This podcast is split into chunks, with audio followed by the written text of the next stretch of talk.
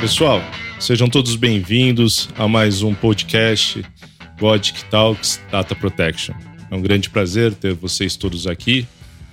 E hoje o nosso convidado é um grande amigo, Felipe Palhares. Para quem não conhece, o Felipe ele é sócio das áreas de proteção de dados e cybersecurity e blockchain e inovação do BMA.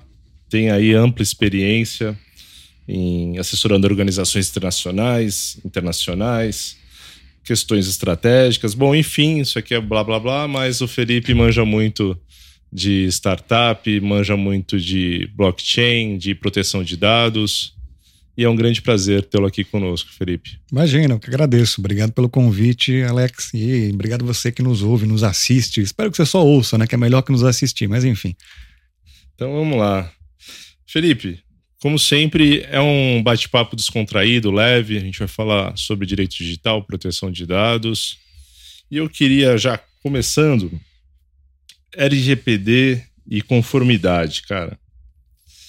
A LGPD entrou em vigor, vai fazer cinco anos, agora dia 14, né? E eu queria que você comentasse, na sua visão, quais são os principais é, desafios que as empresas enfrentam, né, na busca aí pela tão sonhada conformidade? Vamos lá, putz, acho que são vários, tá? Dá para a gente conversar umas três horas para falar só sobre desafios que as organizações enfrentam. Talvez o primeiro deles seja um desafio de próprio conhecimento da lei. Como você falou, a nossa lei é uma lei nova, né? Uma lei que foi aprovada há quase cinco anos. A gente está gravando literalmente há pouco, poucos dias, uma semana, se duvidar, Sim. de a lei completar cinco anos da sua sanção. E está três anos em vigor, ou menos de três anos em vigor, faz três anos agora em setembro. Isso quer dizer que é uma legislação nova para todo mundo. Sim. De repente, quem nos assiste gosta do tema já, já ouviu falar de proteção de dados, já está envolto nesse mundo. E para essa bolha específica, isso não é um tema novo. Mas para o resto do mercado é. Para um país que nem o nosso, que é um país longitudinal, enorme, de várias diferenças culturais e específicas de várias regiões, fazer com que a lei seja conhecida é um desafio imenso. É um desafio que, obviamente, depende de nós, depende da NPD, depende de um trabalho de conscientização enorme. Acho que começa por aí. Depois do conhecimento da lei, talvez o relevante seja entender qual que é a relevância de fato da lei. E olha que lindo, né? Eu adoro usar as mesmas palavras de formas diferentes, que é relevante para relevância. Mas, enfim, a grande questão é, dentro das organizações também não é fácil você falar, olha, tem uma lei nova e agora a gente vai ter que mudar tudo que a gente fez pelos últimos 10, 15, 20 anos e vai fazer tudo diferente. Não tudo diferente, mas o que tem relação com proteção de dados, o que tem relação Sim. com coleta de informação, de dado pessoal, a gente vai ter que mudar. Tem uma série de barreiras nisso. Tem barreiras comerciais, tem barreiras específicas do negócio, tem barreiras de processos que já existiam e tem barreira cultural. Quando você fala isso para uma grande organização, ela até entende, ainda mais se for uma multinacional. Ela sabe do exemplo que existe lá fora, de que você já precisava cumprir com leis de proteção de dados, que isso tem um fator super interessante, até para fins de diferencial competitivo no mercado, para você se destacar. Ela já traz essa cultura, né, Felipe? Já traz, já traz uma cultura, já traz essa bagagem. Quando a gente fala de empresas nacionais, especialmente de pequenas e médias empresas, que são as que mais tem no Brasil, você fala, de repente, de empresas de dono. Sim. É, empresas que têm efetivamente uma pessoa que é um sócio só, ou dois sócios, é ali dois amigos que tem uma pequena empresa, um pequeno empresário, que a partir de agora precisa mudar um comportamento. E um comportamento que, de repente, na sua organização, na sua empresa, já estava consolidado daquela forma. Você explicar por que, que precisa mudar e como que precisa mudar, não é fácil. Acho que esse é um desafio que, para você conseguir superar, você vai precisar mostrar coisas que hoje a gente não consegue mostrar tanto. Via de regra, quem é empresário vai perguntar assim: tá, mas o que, que acontece se eu não mudar? E os exemplos que a gente tem hoje ainda são exemplos incipientes. Vai falar, ah, você pode ganhar uma multa. Tá bom, mas quem já ganhou uma multa? Hum. Ah, não, só um pequeno empresário. Puta, então um, um só. É. Então não sei se vou. Ah, que mais que vai acontecer? De repente o nome da sua empresa vai sair no jornal. Tudo bem, mas com quantas aconteceu? Não, só uma por enquanto também. Ah, tá, então vamos esperar um pouco mais. Acho que para a gente conseguir chegar nesse nível de conscientização, para mudar a cultura dentro de uma pequena empresa, é mais difícil a não ser que os donos, os sócios, sejam muito ligados no tema e já tenham percebido o valor né, de competição que você tem, o valor de diferencial. Tudo e que isso... topem sair na frente, né? Queiram dar esse primeiro passo e ter mais competitividade, né? Ter mais know-how aí. E é difícil dar o primeiro passo, né? É. O primeiro passo é sempre complexo, porque querendo ou não, você quer ver o que, que o outro vai fazer, o que, que vai acontecer. Exato. É como um exemplo assim, besta, aqueles negócios, sabe, de programa de auditório antigo, que você tem um monte de coisa no chão, assim, um monte de água ao redor, você não sabe qual que você pisar que você vai afundar, você É, prefere esperar isso. alguém na frente, né? Não, deixa ele lá, ele vai antes. Quando É. ele caiu, eu vejo onde ele caiu e daí eu tento pegar um outro caminho. Aqui acho que é a mesma coisa. Tem uma série de organizações que estão meio paradas, mesmo com a lei há quase três anos em vigor, esperando ver o que, as outras fazem, ver o que, o setor faz e se adequando aos poucos. Então, acho que esse é um outro desafio enorme para as pequenas e médias empresas. E tem desafios mais concretos, tem desafios em relação ao budget, tem desafios em. Você tem que mudar comportamento, você tem que mudar a cultura, você tem que mudar, às vezes, também a estrutura. Então, a nossa lei, assim como qualquer lei de proteção de dados, é uma lei que, além dos aspectos jurídicos, foca muito em segurança da informação. E segurança da informação tem coisas que você consegue fazer com um pouco orçamento. Mas Uhum. tem coisas que, eventualmente, para você criar uma estrutura mais parruda, você vai precisar investir. Uhum. E daí você vai precisar explicar para alguém que de repente nunca fez nada nisso também. Dizer, não, vem cá, aquela grana que você ia colocar lá para propaganda, vamos tirar esse negócio de propaganda, vamos colocar aqui ó, uma estrutura nova, já contra, sei lá, contratar um serviço de SOC externo. Dizer, tá, mas que porra é essa, né? Ah, não, isso aqui é importante, porque se eventualmente acontece alguma coisa, tem alguém para te ajudar, tem alguém para responder um incidente. Ah, É, então o servidor agora vai ser lá na Califórnia, É. baratinho. são coisas assim que parecem simples quando a gente está falando de grandes empresas, que você diz, ah, não, todo mundo tem budget, então é fácil se adequar. Quando a gente fala de um mercado menor, não é tão simples assim. Uhum. E o mais difícil, de repente, de partida, é você não saber exatamente o que você tem que fazer. Hoje, acho que a grande dificuldade que a gente tem é a seguinte: a nossa lei é uma lei cheia de lacunas. É uma lei que o próprio legislador fez uma escolha, que é uma escolha de deixar muita coisa na mão do NPD. Sim, normatizar depois, né, os detalhes. É, e normatizar depois pode ser bom, é claro que pode, porque tem um aspecto de vamos entender a nossa cultura, o nosso Uhum. ambiente, ver como é que funciona, e a gente vai normatizando ao longo do caminho, Uhum. mas tem um aspecto de que muita coisa você não sabe o que, que vai acontecer. É. Isso quer dizer que lá na frente você vai precisar revisar alguns processos, você vai precisar revisar procedimentos. A gente está num momento que agora, essa semana, curiosamente, abriu o circuito deliberativo para fazer consulta pública sobre cláusulas contratuais padrão para transferência internacional de dados. Uhum. Esse é um tema que até hoje a gente tem feito na base do que a gente acha que vai ser a melhor interpretação, a boa prática, usando exemplos de fora.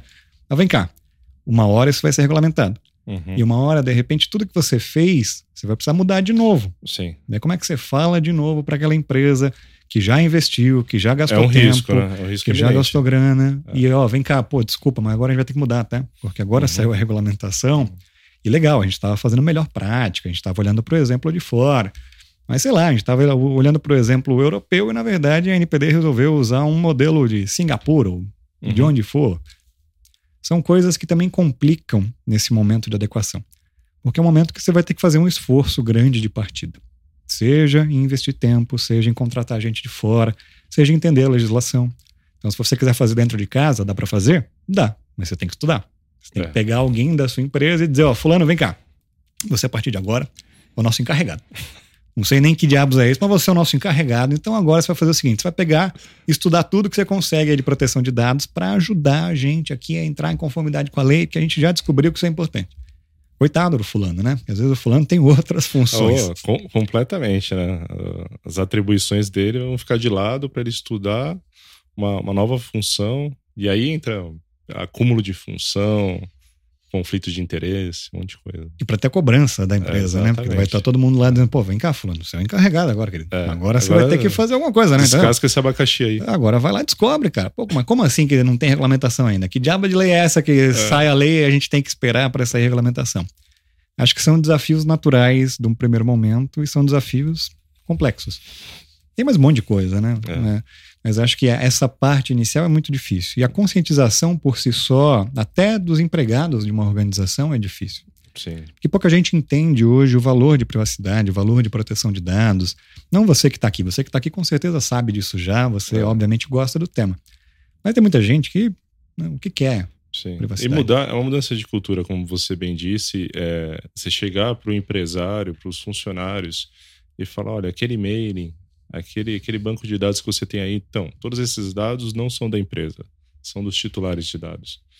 É, a pessoa, o quê? construí isso aqui há anos, né? É, não, e tem coisas do dia a dia, né? É. Tem coisas assim, se você pensa assim, "Ah, agora a gente vai ter política da mesa limpa. Tira esses papéis aí da sua mesa, tem a mesa cheia de papel, sempre teve a É. cheio vida de inteira. planilha, cheio Não. de dados. Isso não pode mais. Agora, toda vez que você levantar, você tem que travar o seu computador. Pô, mas eu só fui lá pegar uma água, mas tem que travar o computador, porque se não chegar alguém aqui, vai ter um incidente de segurança. Quer dizer, Controle de acesso. assim, tem enfim. coisas do dia a dia que são complexas. E são complexas porque as pessoas nadam contra.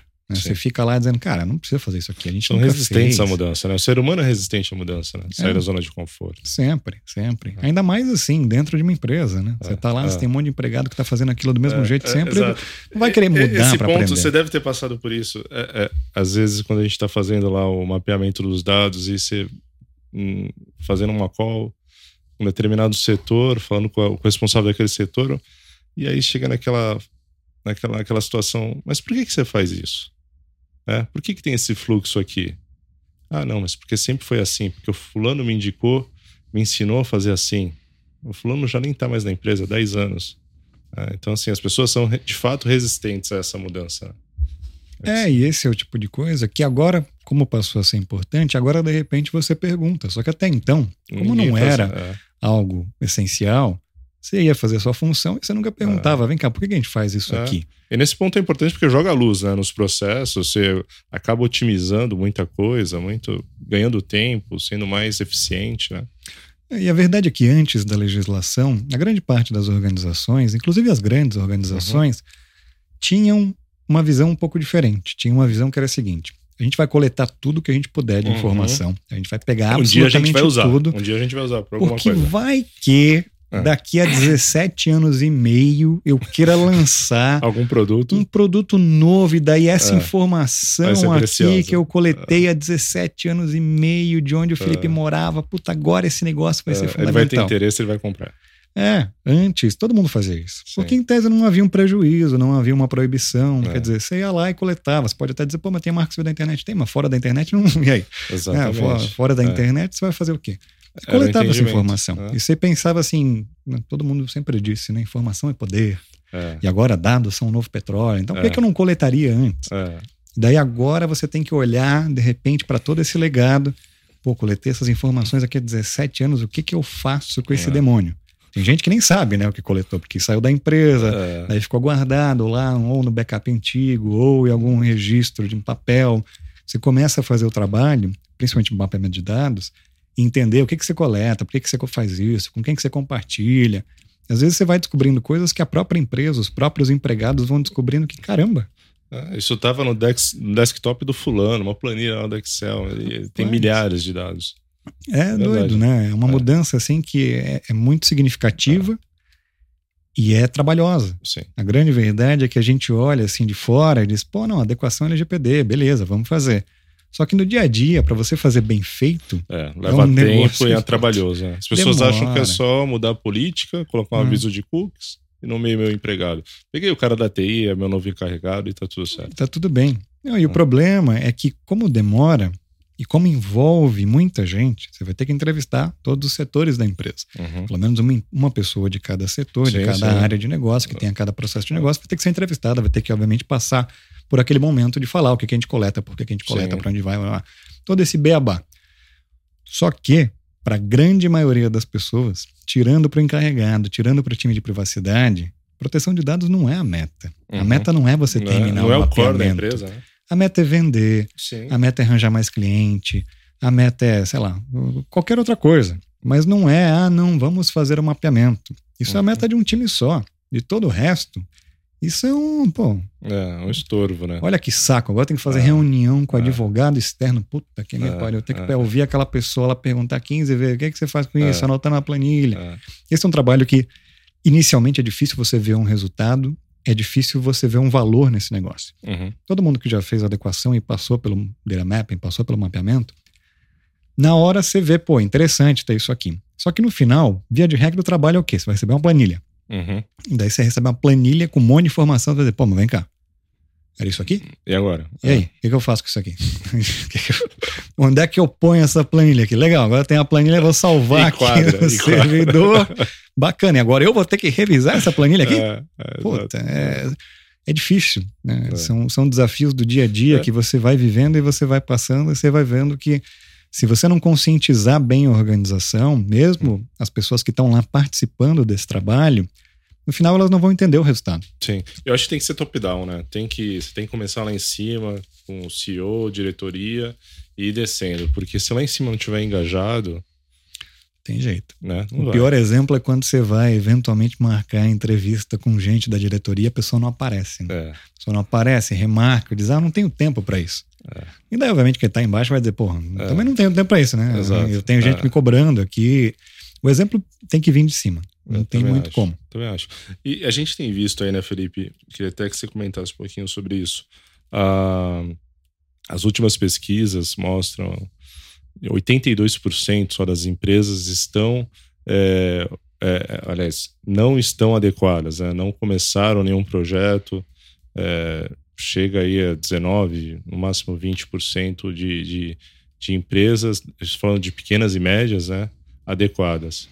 Então, assim, existe essa resistência, né? Como você bem disse, não tem ainda um, um motivo, um resultado, né? É, uma punição tão forte, tão severa, isso ainda não está ali no cotidiano dessas empresas, né? da grande maioria. E não vai estar tá tão cedo. É. A verdade é essa, né? A NPD tem feito muita coisa, tem trabalhado pra caramba, mas tem uma estrutura pequena. Sim. Não dá para fazer milagre com a quantidade de gente que tem. E para chegar um número maior de organizações, por exemplo, para a gente ter mais sanções, uhum. vai levar tempo. Claro. A primeira sanção levou quase três anos, uhum. desde a entrada em vigor da lei. Tudo bem que as sanções entraram em vigor depois, então, um pouco menos de dois anos da entrada Sim. em vigor das sanções. Mas mesmo assim, para a gente ter um mercado em que as pequenas e as médias olhem e digam, putz, isso aqui tem que ser uma prioridade. Porque está próximo, porque, tá é, chegando. Porque está próximo e, e, entre nós. Né? A gente sempre, eu sempre tento fugir desse tema da multa porque eu acho que a multa não conscientiza muito bem. Uhum. Mas a multa é o que chama atenção. Sim. A sanção é o que chama atenção. Quando a água bate na bunda, daí você levanta é, e diz, porra, é. agora a água está batendo na bunda, agora eu tenho que fazer alguma é, coisa. É. Até lá, você pode até internamente entender o valor, você pode fazer um monte de coisa, mas é só na hora que o bicho pega. É, quando sente no bolso, tem o risco. Agora de... eu tenho que fazer. É o mesmo exemplo, eu, eu escrevi um tempo atrás um artigo que foi, foi, publicado no Valor que dizia uma coisa parecida assim. Eu esqueci o exemplo correto, uhum. exatamente como eu escrevi, mas era algo na linha de que quando você está dirigindo, você só diminui se você é uma pessoa que dirige acima da velocidade permitida quando você vê o radar. É. E você só diminui mais ainda quando chega a primeira multa.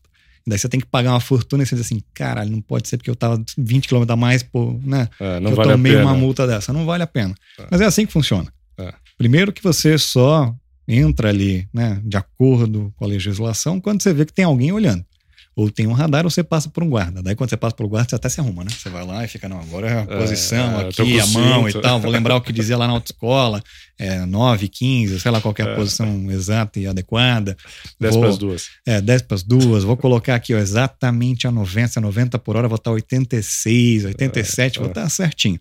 Mas é nessa hora que, via de regra, quem é infrator da legislação olha para qualquer tipo de legislação e diz, pô, agora eu preciso fazer alguma coisa. Exato. Então, enquanto a gente estiver nesse cenário inicial, e vai levar inevitavelmente bastante tempo até a gente chegar num patamar em que existam várias sanções, existam vários processos de fiscalização, a NPD tenha mais braço para isso, uhum. tem muita gente que vai deixar debaixo dos panos. É uma realidade, inclusive, de outras áreas. Né? A gente está falando de proteção de dados, mas assim, tem muita empresa que não paga nem imposto. É, Pô, o cara exato. não paga imposto, que é um negócio bem mais perigoso e bem mais complexo, pode até pegar alguma coisa mais criminal, a é. depender é. do caso e vai olhar para proteção de dados, é, é, é wishful thinking, né? É, Você diz assim, não, tudo bem, é, é LGPD é a lei mais importante que existe. Para algumas organizações, não. Eu acho que para gente que está aqui, que entende o valor e que entende, inclusive, como que você pode vender isso para melhorar os seus serviços e para dizer, uhum. ó, pessoal, quem são meus parceiros comerciais? A partir de agora, eu tenho um diferencial que, de repente, outra empresa ali não tem. Sem então, dúvida. pô, eu, sei lá. Você está um passo à frente, né? Estando Acho adequado. É. é. só que todo, todo dia é um novo desafio. É. Porque realmente compreender o valor só vem lá na frente. Vem na hora que. A gente vai falar mais pra frente de incidente de segurança, mas vem na hora que você sofre um incidente de segurança é. e daí você já tem um plano de resposta a incidentes. Você já Sim. treinou as pessoas, você está preparado. Sim. Você sai bem melhor do que você sairia sem. Sem dúvida. Só que esse é o tipo de coisa que você percebe depois. É. Então você faz um projeto de adequação, você passa por todo aquele processo, demora, leva tempo, você não vê valor na planilha na hora. E lá na frente, quando uhum. alguma coisa eventualmente aconteça, ou quando a NPD bata na porta para fiscalizar, sim, tem, daí sim. Você tem toda a documentação ali guardadinha, tudo certinho, foi diligente, tem como comprovar. Mas é, daí é, sim você vai entender o valor, é, né? É. Daí sim você vai conseguir trazer a percepção, até para dizer para o seu time, falar, pô, viu como foi importante? Exato. Você viu? Imagina se a gente não tivesse nada disso. É. Você falou, Felipe, de, uma coisa interessante, né? Sobre essa primeira multa que demorou aí três anos, uh, um pouco menos se a gente levar em consideração a própria constituição da NPD e se a gente considerar a partir de quando começou a, realmente valer né, a, as multas, é, independente de ter saído a dosimetria ou não. Mas eu vi muita gente, acho que a gente já até conversou sobre isso num outro dia. É, as pessoas falaram muito, né, comparando a NPD com o tempo que levou para a primeira multa com relação ao tempo da Europa. Né? Que na Europa, depois da, da GDPR, em seis meses já estava multando o Google. Né? Aqui demorou três anos. Mas as pessoas se esquecem que lá já tinha a cultura de proteção dos dados, né? já tinha todas as guidelines, né? a diretriz de 95, enfim.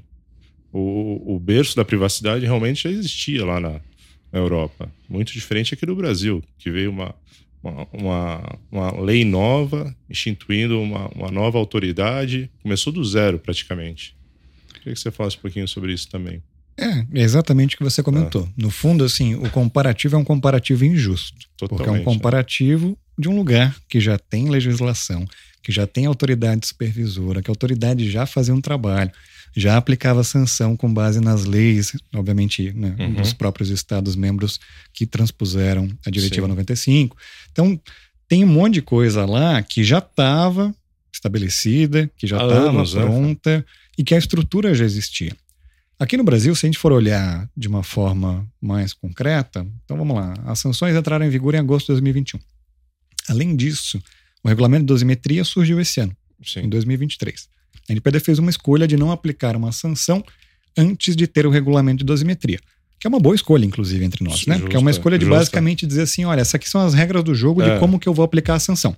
Tô, tá todo mundo sabendo, né? O que, é uma multa leve, o que é uma multa média, que é uma multa Você gravíssima. sabe de tudo. Exato. Os padrões estão aqui, tem apêndice, tem tabela, ah. tem tudo, tem formulazinha. Pra quem gosta. Pra quem, pra quem gosta de formulazinha, né? A gente virou advogado, achou que ia poder fugir da matemática, é, mas não, tem fórmula é. pra caramba. Tem fórmula, tá tudo lá. Então, acho que é ótimo, né? Querendo Sim. ou não, é basicamente dizendo assim, ó, isso aqui é a regra do jogo, agora todo mundo sabe, é com isso que a gente vai utilizar para aplicar uma sanção e para valorar qual que é a sanção aplicável, qual que é o montante da multa, o que for. Só que isso foi esse ano. Se a gente parar para fazer uma análise fria, então foi até razoavelmente rápido, né? E depois que saiu o regulamento, logo na sequência a gente teve uma primeira sanção. Só que a gente teve uma primeira sanção de um, né, de um processo específico sancionador que não teve nem tanta interação, porque não teve resposta. Teve ali uma pequena defesazinha, mas não teve, por vários momentos, resposta Sim. do infrator. Sim. Então o processo andou meio rapidinho, em tese. Ou pôde, exato, pôde andar exato, de exato. forma mais célere. Sim. Ainda que ao longo do caminho tenha sido necessário fazer uma intimação a mais, enfim. Mas, basicamente, olhando, foi um processo foi rápido. É, agora, o resto que vem por aí, talvez não seja tão célere. Dentre os processos sancionadores que já existem, o único contra a iniciativa privada era o que já foi aplicado uma sim, sanção. Sim, o resto é tudo público, né? Agora tudo é poder público. E a gente tem os processos de fiscalização que podem virar um processo sancionador, assim como a gente pode ter processo sancionador de partida, que seja né, imediatamente instaurado um processo sancionador. Tudo pode acontecer, mas o natural é que até a gente chegar numa próxima sanção ainda leve um tempo. Porque a não ser que tenha surgido um processo sancionador que a gente não sabe que não está na lista lá, o resto tudo é poder público e se surgir um processo sancionador, tem prazo de defesa, Sim, tem eventualmente tempo. produção de provas, se for o caso, depois tem alegações finais, para daí ter a uhum. instauração do processo e daí, enfim, a gente conseguir chegar numa sanção. Quer dizer, não vai ser amanhã. Não vai, não vai. Então tá bom. Bom, uh, vamos falar ainda sobre incidentes de segurança, vamos falar ainda sobre o futuro da proteção de dados. Bom, vamos lá, Felipe, continuando aqui, Vamos falar um pouco sobre gestão de incidentes de segurança. Né? A gente tem visto aí os ataques cibernéticos, ataques de ransomware cada vez mais frequentes. E tem aquela pergunta que é clichê, mas é a pura verdade, não é? Uh, não é quando, não é se vai acontecer, mas quando. É, todo mundo que trabalha com dados deve ter essa preocupação, deve fazer o dever de casa. Porque quando acontece, quem se preparou consegue sair mais rápido, né? E consegue aí mitigar os danos. Queria que você falasse um pouquinho sobre isso, porque você atua bastante nessa área. É, o que eu mais faço é isso, na verdade, no escritório. É ajudar é clientes que sofreram ou incidentes de segurança, ou pior ainda, ataques cibernéticos, ou ataques uhum. de ransomware.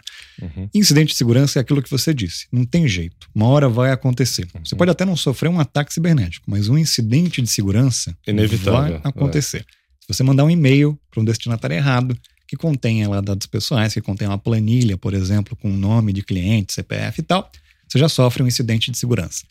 É simples assim e levante a mão quem nunca mandou um e-mail para o destinatário errado. Às vezes a gente acha que a tecnologia só nos ajuda, né? Mas o autocomplete do e-mail, por exemplo, pô, você Pega tem... só o primeiro nome. É, você vai lá e você quer mandar um e-mail para o Felipe Palmares e você já mandou para o Palhares, puta, de repente você vai mandar para o Palhares sem querer, era para ir para o Palmares. Exato. Isso acontece todo santo dia. Então, um incidente de segurança, inevitavelmente, uma hora acontecerá. Um ataque cibernético é um negócio já distinto. Uhum. Especialmente quando a gente está falando agora de ataques de ransomware. Uhum. Só para contextualizar um pouco quem nos ouve, quem assiste o podcast, videocast, né? Que tem, tem vídeo também, é videocast. Ransomware é um negócio que já existe há muito tempo, mas durante a pandemia começou a propagar ainda mais. E por que, que começou a propagar ainda mais? Porque hoje no mercado tem um negócio que chama Ransomware as a Service. É tipo o SaaS. Uhum. Como a gente tem Software as a Service, tem Ransomware as a Service. O que diabos é isso? Você tem o grande criminoso, o mastermind do crime, aquela pessoa altamente sofisticada que realmente entende tudo de tecnologia, que vai lá e faz um baita de um código malicioso, que óbvio, para isso precisa ter um conhecimento específico, uhum. e distribui isso para terceiros e fala o seguinte: ó, galera, tá aqui tudo pronto. O que você precisa. De prateleira, né? White de label. Prateleira. O que você precisa para realizar um ataque, tá tudo isso aqui. Vamos fazer o seguinte: você vai lá, você pega isso aqui, você executa o ataque, e se você conseguir executar um ataque e receber um pagamento, você fica com 70%, eu fico com 30%. Isso faz com que a gente não precise mais ter, ou o mercado não tenha mais vários masterminds do crime. Você tem alguns que distribuem todo o artefato, tudo aquilo que você precisa para executar um ataque, e um monte de gente que às vezes sequer sabe o que diabos é aquilo. Só sabe que basta você ter alguém que abra um arquivo que você coloca no e-mail e o ataque já está perpetrado. Leis. E existe o, o aliciamento mesmo, né? Tem, tem até. As tem pessoas grupos, não fazem ideia disso, né? Cara? Não, tem grupos que, que o, o EMO, né, o modus operandi é exatamente esse: é você uhum. procurar pessoas que trabalham dentro da empresa. Em grandes você corporações. vai lá no LinkedIn e diz assim: vamos ver quem trabalha nessa empresa aqui. Uhum. Ah, tem o Fulaninho, vamos descobrir o e-mail do Fulaninho, vamos mandar um e-mail para esse cara dizendo: Fulano, você quer ficar milionário? Uhum. Você quer ganhar o que você nunca ia ganhar na empresa? Você quer poder de parar de trabalhar eventualmente por três anos, porque você vai ganhar essa grana? Ó, é o seguinte: você pega este negócio aqui e você abre esse arquivo aqui, pronto. O resto, o que você, a gente receber de pagamento, você leva 70%, eu fico com 30%, e daí tá pronto. Tem grupo que atua assim, que uhum. atua olhando para as organizações, olhando quem que trabalha lá e tentando cooptar essas pessoas. Porque são as melhores pessoas, especialmente se tiverem um acesso privilegiado. Exato. Se você encontrar alguém da área de TI, de SI, que tenha um acesso privilegiado dentro da organização, put, é. tudo bem que assim, isso para você que está nos ouvindo é um crime, né? Então fique claro, né? fique e, claro. E dá para descobrir depois. É, ainda mais é. quando quem faz isso é alguém que está no Brasil é. e que está dentro da empresa. Porque, obviamente, a empresa vai fazer uma investigação interna para tentar entender é. de onde que veio esse ataque, como Sim. que ele surgiu, como que aconteceu, qual que é a origem dele. E não vai ser difícil achar a pessoa que não tem qualquer sofisticação e que foi lá, recebeu um e-mail, baixou o arquivo, abriu o arquivo. Obviamente, na cara dura, tudo isso é fácil de fazer. Uhum. O mais difícil é que muitos desses atacantes estão fora do país. Então, para você conseguir chegar nessas pessoas, na verdade, você não vai conseguir. Né? Você vai ter alguém que você não vai achar o rastro de fato. Você pode até identificar como que o ataque começou, mas você não vai chegar lá naquela pessoa. Exato. Mas isso é só para quem realmente tenta cooptar, os grupos que tentam cooptar. Os outros grupos, mesmo os que não tentam cooptar empregado, eles só precisam que terceiros tentem fazer Sim. isso por eles. São aqueles que disparam milhares todos os dias, né? Você faz aqueles ataques Phishing, de phishing, então exato. você faz um phishing bem elaborado. Às Uhum. vezes você faz um spear phishing, você olha para algum alvo específico e diz: pô, pra esse cara aqui, É. eu sei que ele e, vai e é o golpe da tal. moda, né? Eu, eu dei entrevistas aí semana passada sobre o Desenrola, que teve de, de e-mail e SMS, WhatsApp, do Desenrola do programa do governo, não tá escrito. Sempre que Eles tem alguma ligados em coisa, tudo, em né? tudo. Na época de Covid, uma época mais forte, também Uhum. tinha um monte de e-mail de Covid, tinha um monte de e-mail de vacina. Tudo que chama atenção e tudo que tem potencial de abranger muita gente É, e que massa. muita gente tem interesse, é um ótimo assunto para um Uhum. phishing. É um assunto para você dizer, pô, isso aqui né, É. vamos, vamos usar como mote, Uhum. porque muita gente vai abrir. Tem muito phishing que é coisas assim, ah, você tem um Pix pendente, para aceitar, clica aqui. É, que maravilha. É, todo mundo quando vê dinheiro entrando na conta ou acha que vai entrar uma graninha na conta, você diz assim, hum, Ah, essa graninha ah. não sei nem do que, que é, mas se vai ah. entrar na minha conta, eu quero. Né, Você já vai para É. pra frente. Então, esse tipo de coisa começou a aumentar muito por conta disso. Como tem um negócio de ransomware as a service, Uhum. a quantidade de ataques come- começou a ser ampliada. E aqui um outro lado que acho que vale a pena comentar. Como é que funciona na prática um ataque de ransomware? né? Uhum. Você lembra lá, provavelmente você já viu em algum lugar, ou você já leu em algum lugar, que ah, recebe uma nota de resgate, trava o computador. Uhum. Mas no dia a dia, o que acontece via de regra é o seguinte: no primeiro momento que o atacante consegue infiltrar a sua infraestrutura, então ele vai lá, te manda, por exemplo, um phishing, te manda um Uhum. e-mail, alguém abre aquele arquivo. Se aquele arquivo é um arquivo malicioso, provavelmente ele vai, já vai estar programado para que quando você abra não aconteça nada. Exato. Ou você não consiga perceber que está acontecendo alguma coisa. Isso funciona, inclusive, só de você entrar num site, tá? Você clica lá Uhum. num site, tem um negócio que chama Drive-by and Download. Uhum. Você vai lá e de repente clica no site, você entra, acha que nada aconteceu e já baixou um arquivo, já, o arquivo já foi executado no background, não aparece Uhum. nada para você. E isso, na sequência, o atacante vai tentar conseguir acesso privilegiado aos seus sistemas. Então ele faz um negócio chamado movimentação lateral, ele entra, acessa uma credencial, vai tentar acessar outra. Digamos que ele acesse a minha, a minha não tem um acesso privilegiado, ele vai tentar trocar da minha para um administrador de Vai sistemas e vai percorrendo lateralmente na rede e na empresa, né? até achar quem tenha um acesso melhor, quem tenha Uhum. um acesso maior. Porque é a partir desse acesso que ele vai conseguir fazer uma identificação do que que é mais relevante na rede, Uhum. vai conseguir acessar arquivos, obviamente, mais privilegiados. Uhum. E a partir daí, hoje, os ataques de ransomware, eles não são só vamos criptografar os arquivos. Uhum. A maior parte dos grandes grupos já tem códigos que criptografam os arquivos, mas também extraem os arquivos. Exato. Ele vai lá e pega uma cópia das suas informações. Quando você recebe na sua máquina aquela nota de resgate, quando tudo trava, aquilo não é o começo do ataque. Já tá meses, às vezes, né? Rolando. Às vezes já está meses, né? Exato. Semanas é o natural, mas às Uhum. vezes já está dois, três meses, o atacante já está lá e ele só está esse tempo todo pegando mais informação, Uhum. extraindo mais arquivos, fazendo o trabalho de entender mais como que funciona, Uhum. onde que vai ter coisa relevante. Quando você vê aquela nota de resgate, é só a hora que ele ativa a criptografia. Uhum. Ele diz, agora eu vou começar a criptografar. Mas Uhum. antes disso, muita coisa já aconteceu. Sim. Então, hoje, os ataques têm um, né, um modus operandi que é basicamente uma dupla extorsão, às vezes até uma tripla, quádrupla extorsão. Mas a dupla extorsão funciona assim. Primeiro, o atacante vai lá e diz: Olha, seus arquivos estão criptografados. Se você não me pagar um resgate, eu não vou te devolver a chave para você fazer o Destravar. decrypto. É, para você destravar, ou Uhum. não vou te devolver o decrypto. Uhum. Você não vai mais conseguir acessar essa informação. Para muita organização, ao menos as grandes organizações, esse não é o maior dos problemas. Uhum. Porque, via de regra, você tem backups, você tem uma política de backup implementada, que você faz backup frequente, você Uhum. testa os backups, os backups são mantidos de forma segregada. Uhum. né? Você vai lá e faz uma avaliação e você consegue restaurar todo o seu sistema, você consegue voltar do jeito que as coisas estavam antes. Então, essa primeira extorsão, esse aviso de, ó, se você não me pagar, eu não vou te devolver a chave, é, tá bom, ok. Continua Até aí operando. tudo bem. É, Só que isso é só para quem fez um bom trabalho prévio. exato. Para quem não fez, fodeu. Já, Para quem não é, fez, Já travou tudo. daí você não tem nem alternativa. A verdade é essa. Uhum. É basicamente o seguinte: se você não conseguir restaurar os seus sistemas e voltar, você não sabe quem te deve, você não Uhum. sabe para quem você deve, você não sabe quem é seu cliente, quem é seu colaborador, você não sabe nada, você não Nada. consegue voltar à estrutura. Quais são suas entregas? Nada. Nada. E Uhum. daí não tem nem muita escolha. Você vai dizer, ou eu pago um resgate ou eu quebro. Uhum. Literalmente a empresa quebra. Se não Uhum. tiver backup e não se- conseguir testar, não conseguir colocar de volta.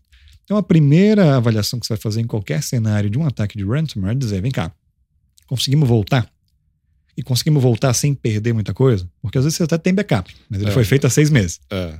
Aí você tem que olhar, pô, mas esses últimos seis meses, e aí, a gente É. consegue de alguma forma correr Na atrás melhor dessa das informação? hipóteses, a 48 horas. Mesmo assim, você perde. É, alguma coisa, via de É. regra, você vai perder. Uhum. O problema é quando você perde muito. Exato. Você perde três meses, seis meses. E tem muitos cenários que acontece e não Uhum. tem jeito. De repente a pessoa não testou o backup, É. achou que estava tudo bem, Não tá lá tava corrompido, não funciona, não estava segregado.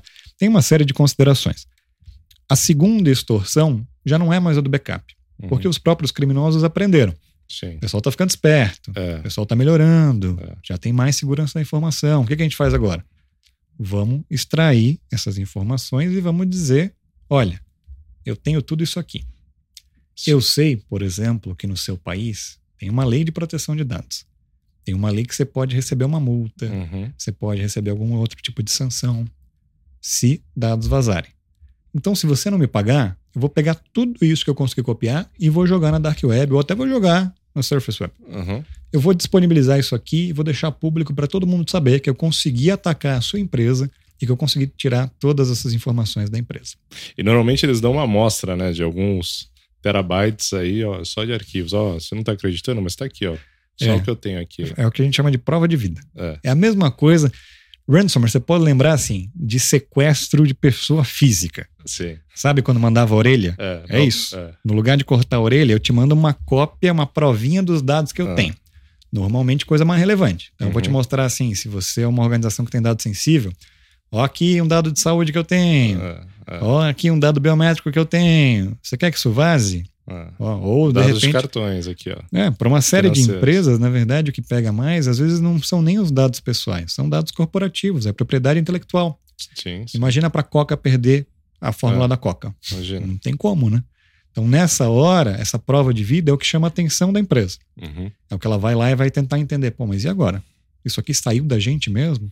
Se Uhum. saiu, o que mais que pode ter sido afetado? Uhum. Se a gente não conseguiu identificar, se nos logs de firewall não apareceu Uhum. nada, se de repente a gente não tem rastro do que aconteceu, mas que eu sei que este arquivo aqui estava nesta pasta aqui e a pessoa conseguiu extrair, É. a essa pasta provavelmente o atacante teve acesso.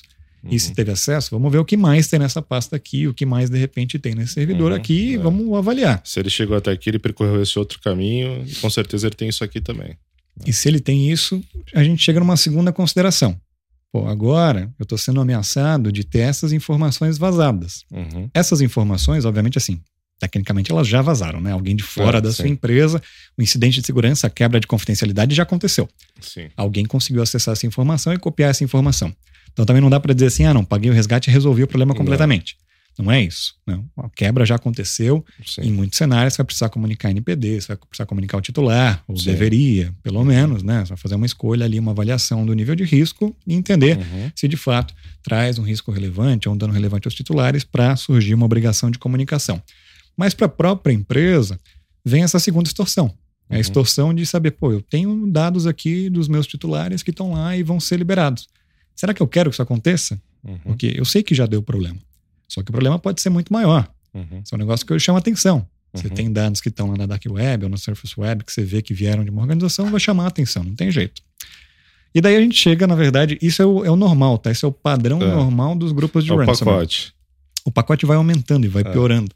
E hoje o pacote é assim, tem o que a gente chama de quádrupla extorsão.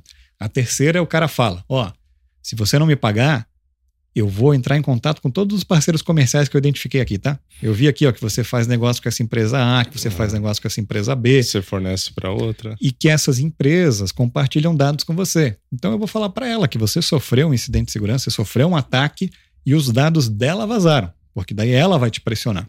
Já que você tá cagando, porque É. de repente eu vou vazar os seus Vamos dados, ver o que, que seu principal cliente acha disso. é, vou falar para ele. É. E a quarta é, eu vou falar para a imprensa. É. Ah, é? Você não quer fazer nada? Então tá bom. Então não, não vou só colocar na Dark Web, porque lá fica meio escondido, né? É, é. Eu vou mandar uma mensagem aqui, um e-mail para todos os grandes meios de comunicação com a prova de vida, dizendo: Ó, consegui invadir essa empresa aqui, ela não quis pagar, toma. Nossa. É um caos na Terra. A verdade é que você, quando tem que enfrentar um ataque cibernético, é um caos na Terra e é um Deus nos acuda, é uma gestão de crise em geral. Porque é Uhum. uma gestão de crise de vários problemas ao mesmo tempo que precisam ser contidos, avaliados Uhum. e que você precisa remediar Uhum. e saber o que, que você faz. E a gente faz muito disso, e, e né, advogado em si tem um papel fundamental nessa hora. E essa é uma parte até interessante. Né? Uma vez eu estava num evento, acho que era um evento de segurança da informação, estava palestrando, e daí estava comentando que é, o que eu mais faço hoje, de fato, no escritório é resposta a incidentes. Uhum. É ajudar organizações em aspectos jurídicos. Daí uma pessoa da plateia levantou a mão e falou assim: ah, vem cá, o que, que você faz? Você vai mandar uma notificação extrajudicial para o bandido? Você vai entrar com um processo contra o bandido? Não, claro que não. O que é. eu faço é avaliar riscos jurídicos e tomar condutas para mitigar alguns efeitos jurídicos. Então, o que, que a gente faz na prática? Entender primeiro, preciso comunicar a NPD aos titulares? Não, vamos avaliar o que, que é o caso concreto, saber qual é o nível de risco, uhum. ver se tem uma obrigação legal ou não. Tá, entendi essa parte, ok. Então, vou ajudar na comunicação. Se fizer a comunicação, isso cria um processo administrativo na NPD. Cria lá um processo de comunicação de incidente de segurança que você precisa tocar. Você precisa informar a NPD o que ela eventualmente pedir de informação, você precisa trazer documentos, você precisa ter uma interação com a autoridade. A mesma coisa com o titular. Como que a gente comunica o titular, o que, que a gente faz na prática, uhum. qual que é a mensagem que a gente passa. Esse uhum. é um uhum. lado. Deste lado dos titulares, pode surgir alguma demanda judicial. Sim, Algum titular sim. pode dizer, pô, isso aqui causa um dano moral, isso aqui causou um dano material, quero uma indenização. Então tem esse aspecto de contencioso também. Depois disso, quando você sofre um incidente de segurança, via de regra, um ataque cibernético, por exemplo, via de regra, pode ser que você tenha dados dos seus parceiros comerciais que também foram afetados, como a gente acabou de comentar. Sim. E se você fez uma adequação LGPD, ou se você vive no mundo atual, você já firmou algum contrato que tinha uma cláusula de proteção de dados. Exatamente. Provavelmente essa cláusula dizia algo na linha D. Se você sofreu um incidente de segurança e afetar os meus dados, você tem que me comunicar em 24, 48, 72 horas. Se você não comunicar, eu posso rescindir o contrato. Uhum. Se o incidente se torna público, se o ataque por alguma razão se torna público, você pode ter certeza que você vai receber notificações extrajudiciais de todos os seus parceiros comerciais que têm contratos com cláusulas de proteção de dados. Eles vão chegar e vão dizer: é. Lindinho, tudo bem? Eu é. vi aquela notícia lá, você sofreu um ataque, vem cá. E os aquele, meus dados. E aquele dado que eu compartilhei com você dos meus clientes. É. O que, que aconteceu com esses dados? Você tem que contra-notificar todo mundo, isso gera uma demanda. E daí um Deus nos acuda é, de novo. É. Porque você tá. Tem prazo. E você tá numa situação que, via de regra, você tá tentando ainda conter o ataque. E entender tá o que tá acontecendo. No meio do né? negócio, é, no, no olho da... do furacão. É, é. Você tá lá, pô, tem um terceiro te atacando, você não sabe bem de onde vem, você tá tentando identificar, e daí é parceiro comercial de um lado, NPD de outro, titular de outro. Às vezes acionista, né? Se for uma empresa de capital aberto, tem que fazer fato relevante. Pois é, se for companhia aberta, você vai ter que fazer o fato relevante, é comunicado ao mercado, e daí Nossa. disso também surge um barulho. Então tem uma série de coisas que são aspectos jurídicos. E nessa hora que você chama o seu advogado, você liga para nós e diz: Ó, oh, vem cá, aconteceu isso aqui, me ajuda a sair dessa situação, ao menos melhor do que eu entrei. É óbvio, você não vai sair 100%, mas vamos ver se a gente consegue resolver um pouco a situação. Tem várias coisas que não são jurídicas, mas o jurídico é um aspecto importante em resposta a incidentes de segurança, cada vez mais tem se tornado comum. Que as empresas que sofrem incidentes vão precisar lidar com algum risco jurídico. É porque a gente está falando de uma lei, né? Então, é. inevitavelmente, é. tem um risco jurídico atrelado a isso. E quem fez o dever de casa consegue sair melhor, né? Quem se preparou melhor, quem fez o projeto de adequação, quem já tem o plano de respostas aos incidentes de segurança prontos, sabe o que tem que fazer. É, especialmente assim, quem tem um plano de resposta e treinou o é. plano de resposta, sai muito melhor. Uhum. E o exemplo aqui é um exemplo muito banal. Muito mais rápido, né? É, o exemplo é banal, mas eu acho que ajuda a contextualizar. É a mesma coisa se você trabalha num prédio comercial que tem aqueles é, teste de incêndio lá. A brigada de incêndio. Que é vem e te mostra. É basicamente assim, um exercício para te mostrar, antes que o prédio pegue é, fogo, como é que você faz. E é aquele negócio que você é obrigado a levantar, sair da sua cadeira. Você não pode continuar trabalhando. Ó, vem cá, todo mundo levanta, todo mundo desce pela escada, para o bombeiro te mostrar onde que é a escada, por onde que você vai, como que você sai. Para que que faz isso? Para se um dia o prédio pegar fogo, você não sair queimado. Uhum. A mesma coisa com o plano de resposta a incidentes de segurança e o treinamento desse plano.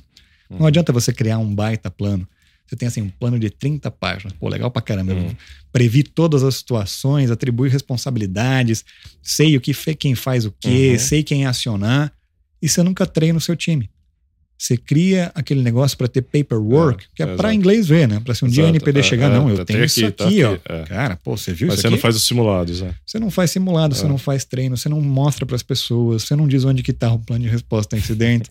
Eu já vi casos que assim, pô, a empresa tem Eu sei plano... que a gente tem, mas onde tá? Cara, tem gente que assim, tem plano de resposta a incidentes e o plano só tá na intranet. Daí, de repente, você sofre um ataque, você não acessa mais a intranet, você não consegue nem ver o plano.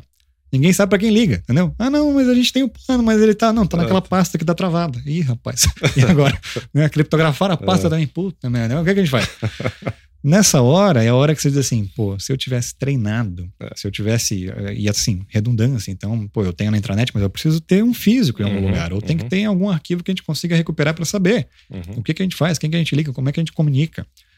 E quanto mais você consegue se preparar e treinar isso antes, mais fácil é lidar com a crise. Uhum. Serve para qualquer coisa na vida, para proteção de dados especialmente.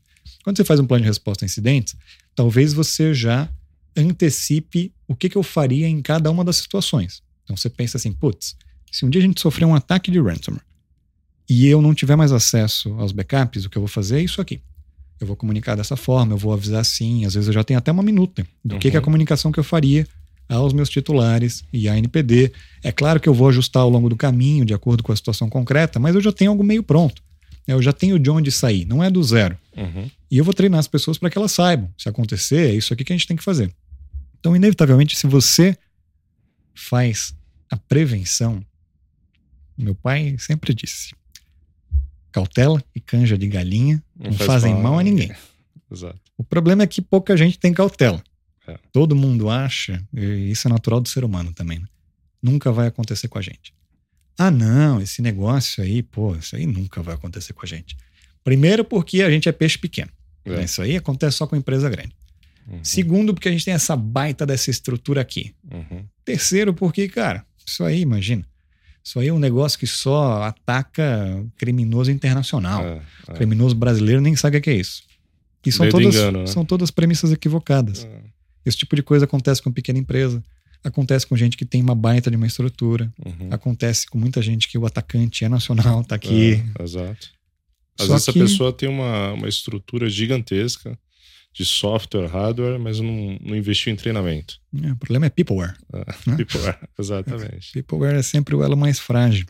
E é sempre o elo mais frágil porque demora pra gente entender qual é a relevância disso. Uhum. Às vezes na física mesmo, né? Às vezes nós, no nosso dia a dia, a gente não dá muita atenção pra esse negócio. Excelente, Felipe. Bom, estamos aqui encaminhando para a última parte, onde a gente vai falar aí do futuro da proteção de dados. O que, que a gente vê aí no horizonte de proteção de dados?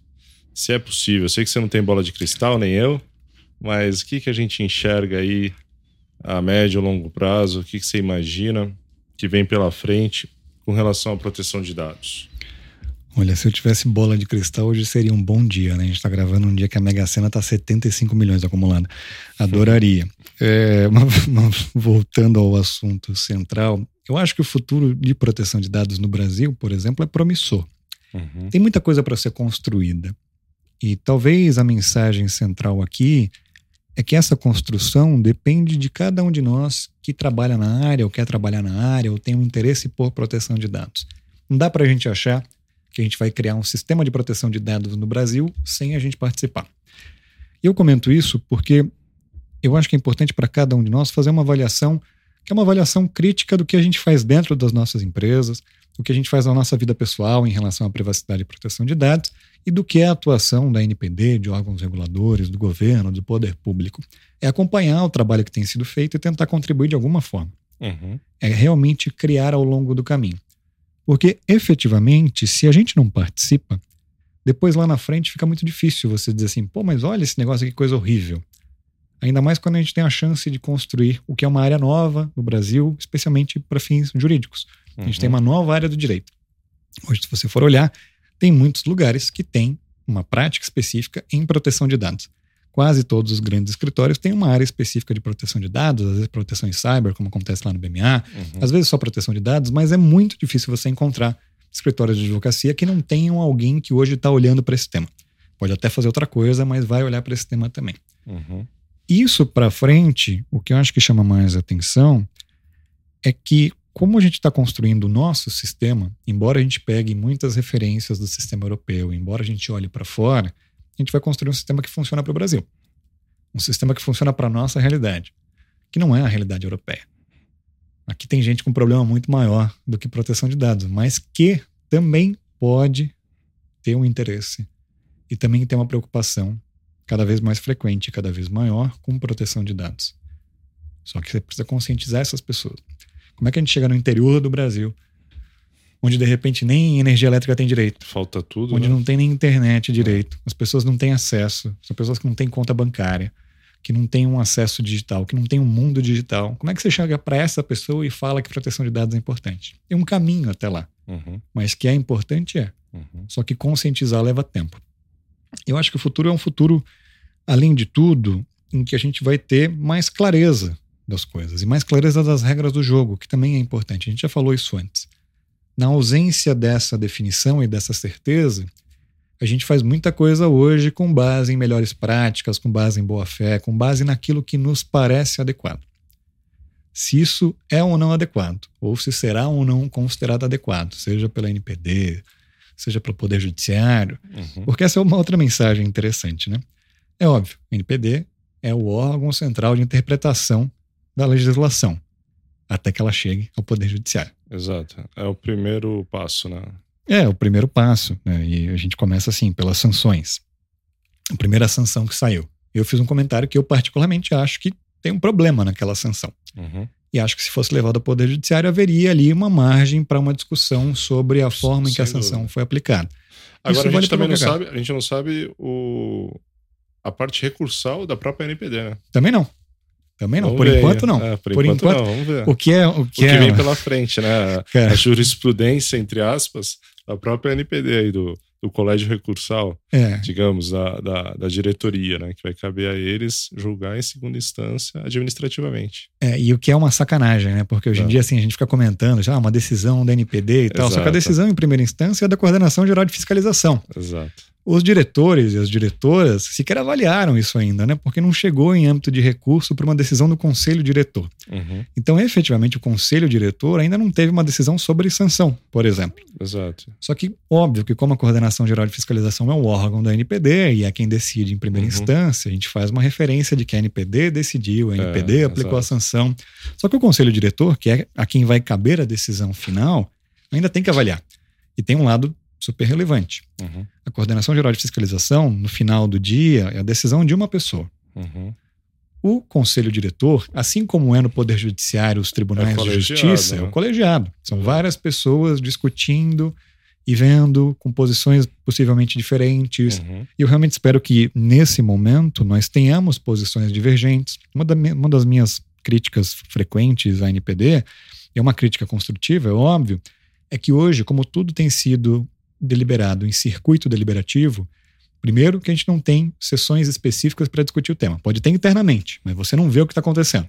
Né? Então, de repente, os diretores se reúnem lá em algum lugar e falam e chegam num consenso. Uhum. Porque todas as decisões tomadas até hoje, todas foram tomadas por, por unanimidade. Quer dizer, parece que ninguém discorda lá dentro, né? É, tá tudo é. sempre lindo, maravilhoso. O que é no mínimo estranho. Agora a gente já deve ter mais de 40 deliberações no total desde que a NPD começou a atuar. E 40 deliberações, todo mundo, em todo santo caso, concorda em absolutamente tudo. É. A posição, que o NPD até já manifestou em um momento, é que a gente faz as reuniões prévias e nas reuniões prévias a gente discute o que eventualmente não está ok, faz os ajustes e quando leva para a votação já é uma coisa mais encaminhada. Só que a gente tem que ver a construção, né? É, É, é é. difícil você participar e entender de onde veio sem saber da construção.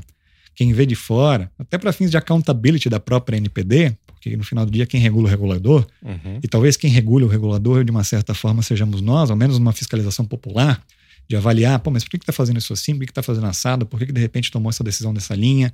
Qual que é o raciocínio por trás para chegar até aqui? Tudo isso hoje ainda é muito nebuloso. Quando nós chegarmos, enfim, nos recursos em relação aos processos sancionadores, daí sim esse tema vai ser levado à reunião deliberativa. Isso. A gente E vai nas- entender melhor, né? A gente vai entender melhor. Daí, de repente, a gente vai ver posições distintas, posições divergentes, Uhum. que não tem problema nenhum, né? A Lógico, divergência é importante. Oh. A divergência é relevante até para a gente construir um posicionamento cada vez melhor. Sim. Cada vez que você tem uma opinião divergente, você faz a outra parte pensar. Toda opinião unânime é burra, né? É, pois é, uma máxima que, né, que acontece. E eu acho que assim, e esse é o nosso lado, inclusive você que está querendo ajudar a construir proteção de dados, é importante que a gente pare e veja. Pô, vamos ver aqui essa decisão, vamos ver o que aconteceu aqui, o que foi deliberado, vamos tentar entender por que foi assim. E se tem alguma coisa que você acha que poderia ser diferente, vamos levar isso para que seja conhecido, para que pelo menos a gente possa debater. Não é querer dizer, ah, não, está errado porque está errado, enfim. É dizer que talvez aqui haja um outro ponto, uma outra avaliação, uma interpretação que seja relevante a ser feita. Ou pelo menos a ser enfrentada. Pelo menos para a gente poder ter uma clareza de que não, aqui a gente olhou esse ângulo. Uhum. Só que esse ângulo não é razoável por A, por B, por mais C, e beleza, tá tudo okay, bem. É. Alguém tem que tomar uma decisão e ok. Só uhum. que que seja algo que a gente possa construir. E Enfim. o judiciário, ele tem, tem se demonstrado maduro, né, com relação Uh, não, porque a gente vê, né? Uh, deixa, deixa, eu aqui explicar o meu ponto de vista. A gente vê a, a questão do dano moral, né? É, é, e, e, aí a gente pode até falar, fazendo a minha culpa, porque advogado é fogo, né? advogado é uma raça que os caras entram com tudo pedindo, e para eles qualquer coisa é dano moral, vazar os meus dados e tudo mais. E a gente tem visto aí os tribunais já com, com um entendimento bem consolidado de que, não, olha, você tem que comprovar realmente que houve um dano. Né? Houve um dano aí com relação a esse suposto vazamento. Às vezes, na maioria das vezes não é um vazamento, né? são dados é, públicos. Enfim, mas a, eu acho que nesse ponto é uma coisa positiva que a gente tem visto. É, eu concordo com você que em segunda instância, ou mesmo Sim, em instâncias instância, superiores, é. se a gente olhar assim, STJ, os tribunais de justiça, uhum. por exemplo, acho que tem um bom entendimento e um entendimento maduro de proteção de dados, uhum. especialmente considerando onde a gente está hoje. O meu olhar, às vezes, é um pouco mais delicado quando a gente fala de primeira instância, Sim. e não é nem primeira instância das capitais, que já estão mais preparadas, que esse tema chegou mais. Lembra quando a gente fala em primeira instância, por exemplo, do interior do Brasil, é. onde tem vara única. É, tem é, lugares no Brasil e tem vários, tudo, cara, é. tem vários lugares que é o mesmo juiz que julga família, que julga falência, falência, que julga contencioso normal, que julga agora a proteção de dados. Como é que essa pessoa vai conseguir se especializar e entender o tema? Vai olhar com algum viés, vai olhar uhum. de algum ponto de vista, mas talvez não tenha sim, um olhar sim. tão assertivo. Se a gente estivesse falando de justiça comum, você ainda pelo menos consegue chegar no Tribunal de Justiça para rever. Quando a gente está falando de juizado especial. Complica. Daí é onde eu acho que a gente pode ter meio que um caos na Terra. Porque juizado especial, para quem não faz contencioso, eu vim de contencioso, meu background é de contencioso. Antes de fazer proteção de dados, eu fazia contencioso civil. No juizado especial, o máximo que você vai conseguir fazer é um recurso inominado que vai para uma turma recursal. Uma turma recursal é composta por vários juízes de primeira uhum, instância uhum. que participam da turma recursal. Normalmente, assim, é difícil a turma recursal reverter alguma coisa. Reverter alguma coisa. Normalmente é o, é o mesmo posicionamento. É. E depois da turma recursal, a não ser que você tenha uma matéria constitucional, que hoje em dia até é constitucional, é. mas assim, em casos muito raros, porque os requisitos para um recurso extraordinário são, né, obviamente você tem lá a repercussão uhum. geral e tal, tem uns negócios que não vai subir, não vai chegar, você vai parar um juiz de primeira instância, ainda que seja dois ou três, você vai parar em primeira instância. A turma recursal, é, tudo bem, é, é, é turma recursal, então em tese não é primeira instância, uhum. mas é composta por juízes, não é composta por desembargadores. Eu acho que esses são os pontos que me causam um pouco mais de desconforto interno. Uhum. Que é imaginar, e, e, no Brasil a gente tem um outro lado que é difícil, né? A não ser em recursos repetitivos ou quando a gente tem uma súmula vinculante, uhum. as decisões dos tribunais superiores não são vinculantes. Verdade. Isso é um negócio muito doido, né? Para quem, tá, quem veio ouvir proteção de dados, está ouvindo um pouco de contencioso de processo civil. Mas esse é um negócio muito doido, porque, em outras palavras, o que pode acontecer é que o STJ que é a máxima instância para fazer avaliação de leis infraconstitucionais, uhum. tem uma posição que de repente é uma posição dominante, e o juiz de primeira instância, sozinho, pode dar uma canetada e falar: foda-se. É, não concordo. Não, é exatamente o oposto. Isso aqui é azar, se o STJ pensa assim. Eu não penso assim. O juiz de o juizado especial pode fazer a mesma coisa. É verdade. Eu não penso assim, é, essa é a jurisprudência, é legal. É. Se não é súmula vinculante, se não é acabou. recurso É. repetitivo, Não sou obrigado a seguir. não sou obrigado, né? Uhum. Porque você tem lá, esqueci como é que chama, do princípio de liberdade, do Uhum. ó, convencimento livre e tal, do É. magistrado, que ele pode, né, obviamente, tomar as suas razões. Só que isso é muito doido, isso é especialmente doido se você trabalha com cliente internacional. Eu trabalho com muito cliente internacional em várias jurisdições, por exemplo, nos Estados Unidos, você tem um princípio que chama stare decisis, que Uhum. basicamente você tem que olhar para o que que os tribunais superiores decidiram e você tem que Exato. ficar vinculado àquilo lá. Se o seu Supremo Tribunal disse isso, cara, Acabou. o Supremo disse isso, entendeu? É. Se o seu STJ disse isso, ou qualquer É. Tribunal Superior disse isso, é Esquece, aquilo. É aquilo. são pessoas que decidiram num grupo maior, Uhum. um grupo em tese mais qualificado, com mais tempo de casa, com mais conhecimento jurídico, se for o caso, ou sei lá, com uma outra visão, decidiu isso, não tem jeito. Uhum. Quando você vai falar para cliente estrangeiro, que no Brasil, olha, a A jurisprudência. banda não toca bem assim. A jurisprudência dominante do STJ, ou mesmo É. a jurisprudência uníssona do STJ, diz isso. Mas não é súmula vinculante, não é recurso repetitivo, então o juiz não está atrelado a essa decisão. É. Ele pode ir lá e dar uma canetada em sentido oposto. E muitas vezes dá. Isso é uma loucura. É, não Porque- entende de jeito nenhum. Porque isso, por um lado, eu entendo. Livre convencimento, eu posso Uhum. decidir como eu quiser. Só que mata a segurança jurídica. E um dos aspectos mais relevantes, a gente estava falando de regulamentação da lei, de não ter uma lei completa, é segurança jurídica. Porque no final do dia, todos nós, todos os jurisdicionados querem saber o que, que eu posso fazer, o que, que eu não posso fazer. Se eu não sei o que, que eu posso e o que, que eu não posso, eu fico numa situação de e agora? Uhum. E aqui? Vou para lá ou vou para cá? Quem me ajuda? Se ninguém te ajuda, você vai dizer, não, mas tinha lá um precedente, que era um precedente na face da Terra que dizia que eu podia fazer isso. Todos os outros 99 diziam que não. Vamos que vamos. Eu acho que segurança jurídica talvez seja um dos temas mais complexos no Brasil. Principalmente nos dias atuais, né? Mas a gente não vai falar isso. Exatamente. E para proteção de dados vai ser a mesma coisa, né? Para proteção É. de dados, segurança jurídica hoje já é um problema. No futuro eu espero, a gente estava falando de futuro, É. e a gente chegou nisso que eu não sei nem como, porque eu falo demais e acabo me perdendo, mas eu acho que no futuro a minha esperança é que nós tenhamos mais segurança jurídica no tema proteção de dados. Sim. Mais segurança jurídica, porque de repente até lá as regulamentações todas da NPD já tenham surgido, a gente já saiba de fato, olha, relatório de impacto, quando que é obrigatório? Nesses Sim. casos aqui, É. A, B Qual e C. prazo? Então legal, tem que fazer. É. Comunicação de incidente de segurança, qual que é o prazo? É isso aqui, por que eu tenho que fazer como é que é? Uhum. Transferência internacional, é isso aqui, blá blá blá. Beleza, já sei todas as regras do jogo. E sabendo as regras do jogo, aí sim eu consigo olhar e ver o que, que eu preciso ajustar daquilo que eu já tenha feito ou que eu não fiz ainda, o que eu preciso fazer. Talvez esse seja vai, o meu desejo de futuro, que nós tenhamos mais segurança jurídica e não fiquemos tanto nesse mundo do e se. Bom, perfeito, Felipe. Queria agradecer por esse bate-papo e já deixar aqui um convite para uma próxima oportunidade. Você voltar aqui no Godic Talks para falar sobre proteção de dados, falar sobre as novidades, falar sobre a tão sonhada segurança jurídica. Esperamos que sim. É isso, muito obrigado. E suas considerações finais. Imagina, eu que agradeço pelo convite, obrigado de novo. Agradeço a quem nos ouviu, nos assistiu até agora.